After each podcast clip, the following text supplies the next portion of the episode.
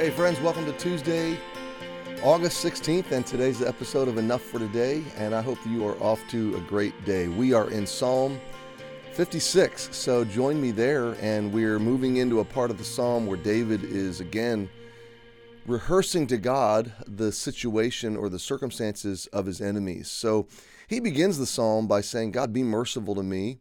Um, man will swallow me up. We talked about that feeling, that sense, that experience of being overwhelmed. And um, and then we've talked the last several days about verses three and four. What time I am afraid, I will trust in thee. And I just love that principle because we all deal with fear. We all have this instinctive fear uh, that when it hijacks us, we're paralyzed.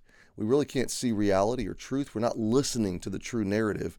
We're listening to the imagined uh, narrative that our, our fear is infusing, our fear is creating. And this is why uh, Paul said in, I think, 2 Corinthians 5, casting down imaginations. And maybe 10. I get, I get confused on those particular passages. Um, casting down imaginations and every high thing that exalteth itself against the knowledge of God, and bringing into obedience every thought, bringing into captivity every thought to the obedience of Christ. So there's this struggle, and the war is truly for our minds. It is over uh, what we believe. I think this is why Jesus talks so much about believing Him, not just for salvation, but as a lifestyle, as a way of going about life. I believe God. I believe He's with me. I believe His promises are true, and rehearsing that and hijacking, taking captive every thought, every imagination, setting our affections, setting our minds, think on these things. Philippians 4 8. So David is doing that. He's practicing that, and we're seeing him practice that as we read. He's preaching to himself, he's talking to God, he's resetting his mind and his focus and his thoughts. He is captivating the uh, capturing the narrative of his fear and he is putting it up against the, the narrative of truth. In God, I will praise his word. You see the truth. He's, he's building his life, his heart, on the word of God. In God, I will praise his truth. I have, um, in God, I have put my trust. I will not fear. So, verse 3 what time I am afraid, I will not fear. Do you see it? Do you see it? Uh, so, we're going to be afraid. But the, the immediate answer is I don't need to be afraid to tell ourselves, to teach ourselves uh, the truth of God. And that's what's happening in this very psalm. So I've put my trust in God. I will not fear what flesh can do unto me. So David continues every day.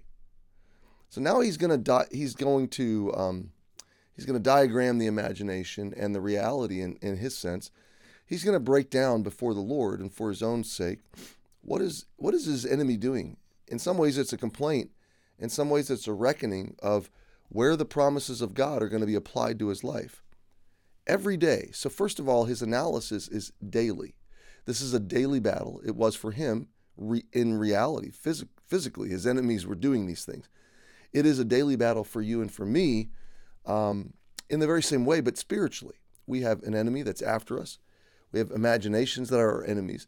And every day we have to reckon with the reality. Now, look at the first principle every day they wrest my words. The word wrest is to twist or pervert or to uh, to to put a meaning to that was never intended. So the bending of truth, the lying, the skewing, the pers- the, the skewing of the perspective of truth. Every day, David said, My enemy is twisting my own words against me. Okay, now we might think of that in the sense of somebody that is going against you at work, you know, perverting your words and making you sound like you said or did something that you didn't, okay? Taking things out of context like the mainstream news media does all the time, okay? Um, but think about how Satan spins imaginations or, or suggests thoughts and streams of thought that are twisted. And then we buy into them and we let our imagination run wild. Maybe it's our flesh, maybe it's our imagination, maybe it's principalities and powers. That's not the point think about how whatever enemy there is against us, is dealing in lies, and those lies are arresting a perversion, a perverted, skewed version of the truth. So every day they wrest my words, all their thoughts are against me for evil. They gather themselves together, they, they huddle to plot uh, and plan how they're going to trap, entrap David, how they're going to entrap us. Their thoughts, I'm sorry, they hide themselves, they mark my steps. Uh, they're tracking David, okay? And I think there's a spiritual sense in which we are we are tracked. Okay, there's a there's a hunter tracking us. Um, didn't Peter say that Satan walks about as a roaring lion, seeking whom he may devour? The roar is just intimidation tactics. Okay, he's been defanged, um, but he's got his roar, and he's tracking us, and he wants to make us afraid, and then he wants to lie. I want you to see that in the psalm. Okay, fear and and falsehood. Those, those are the two enemies. Once we are afraid, we're susceptible to believing the lies.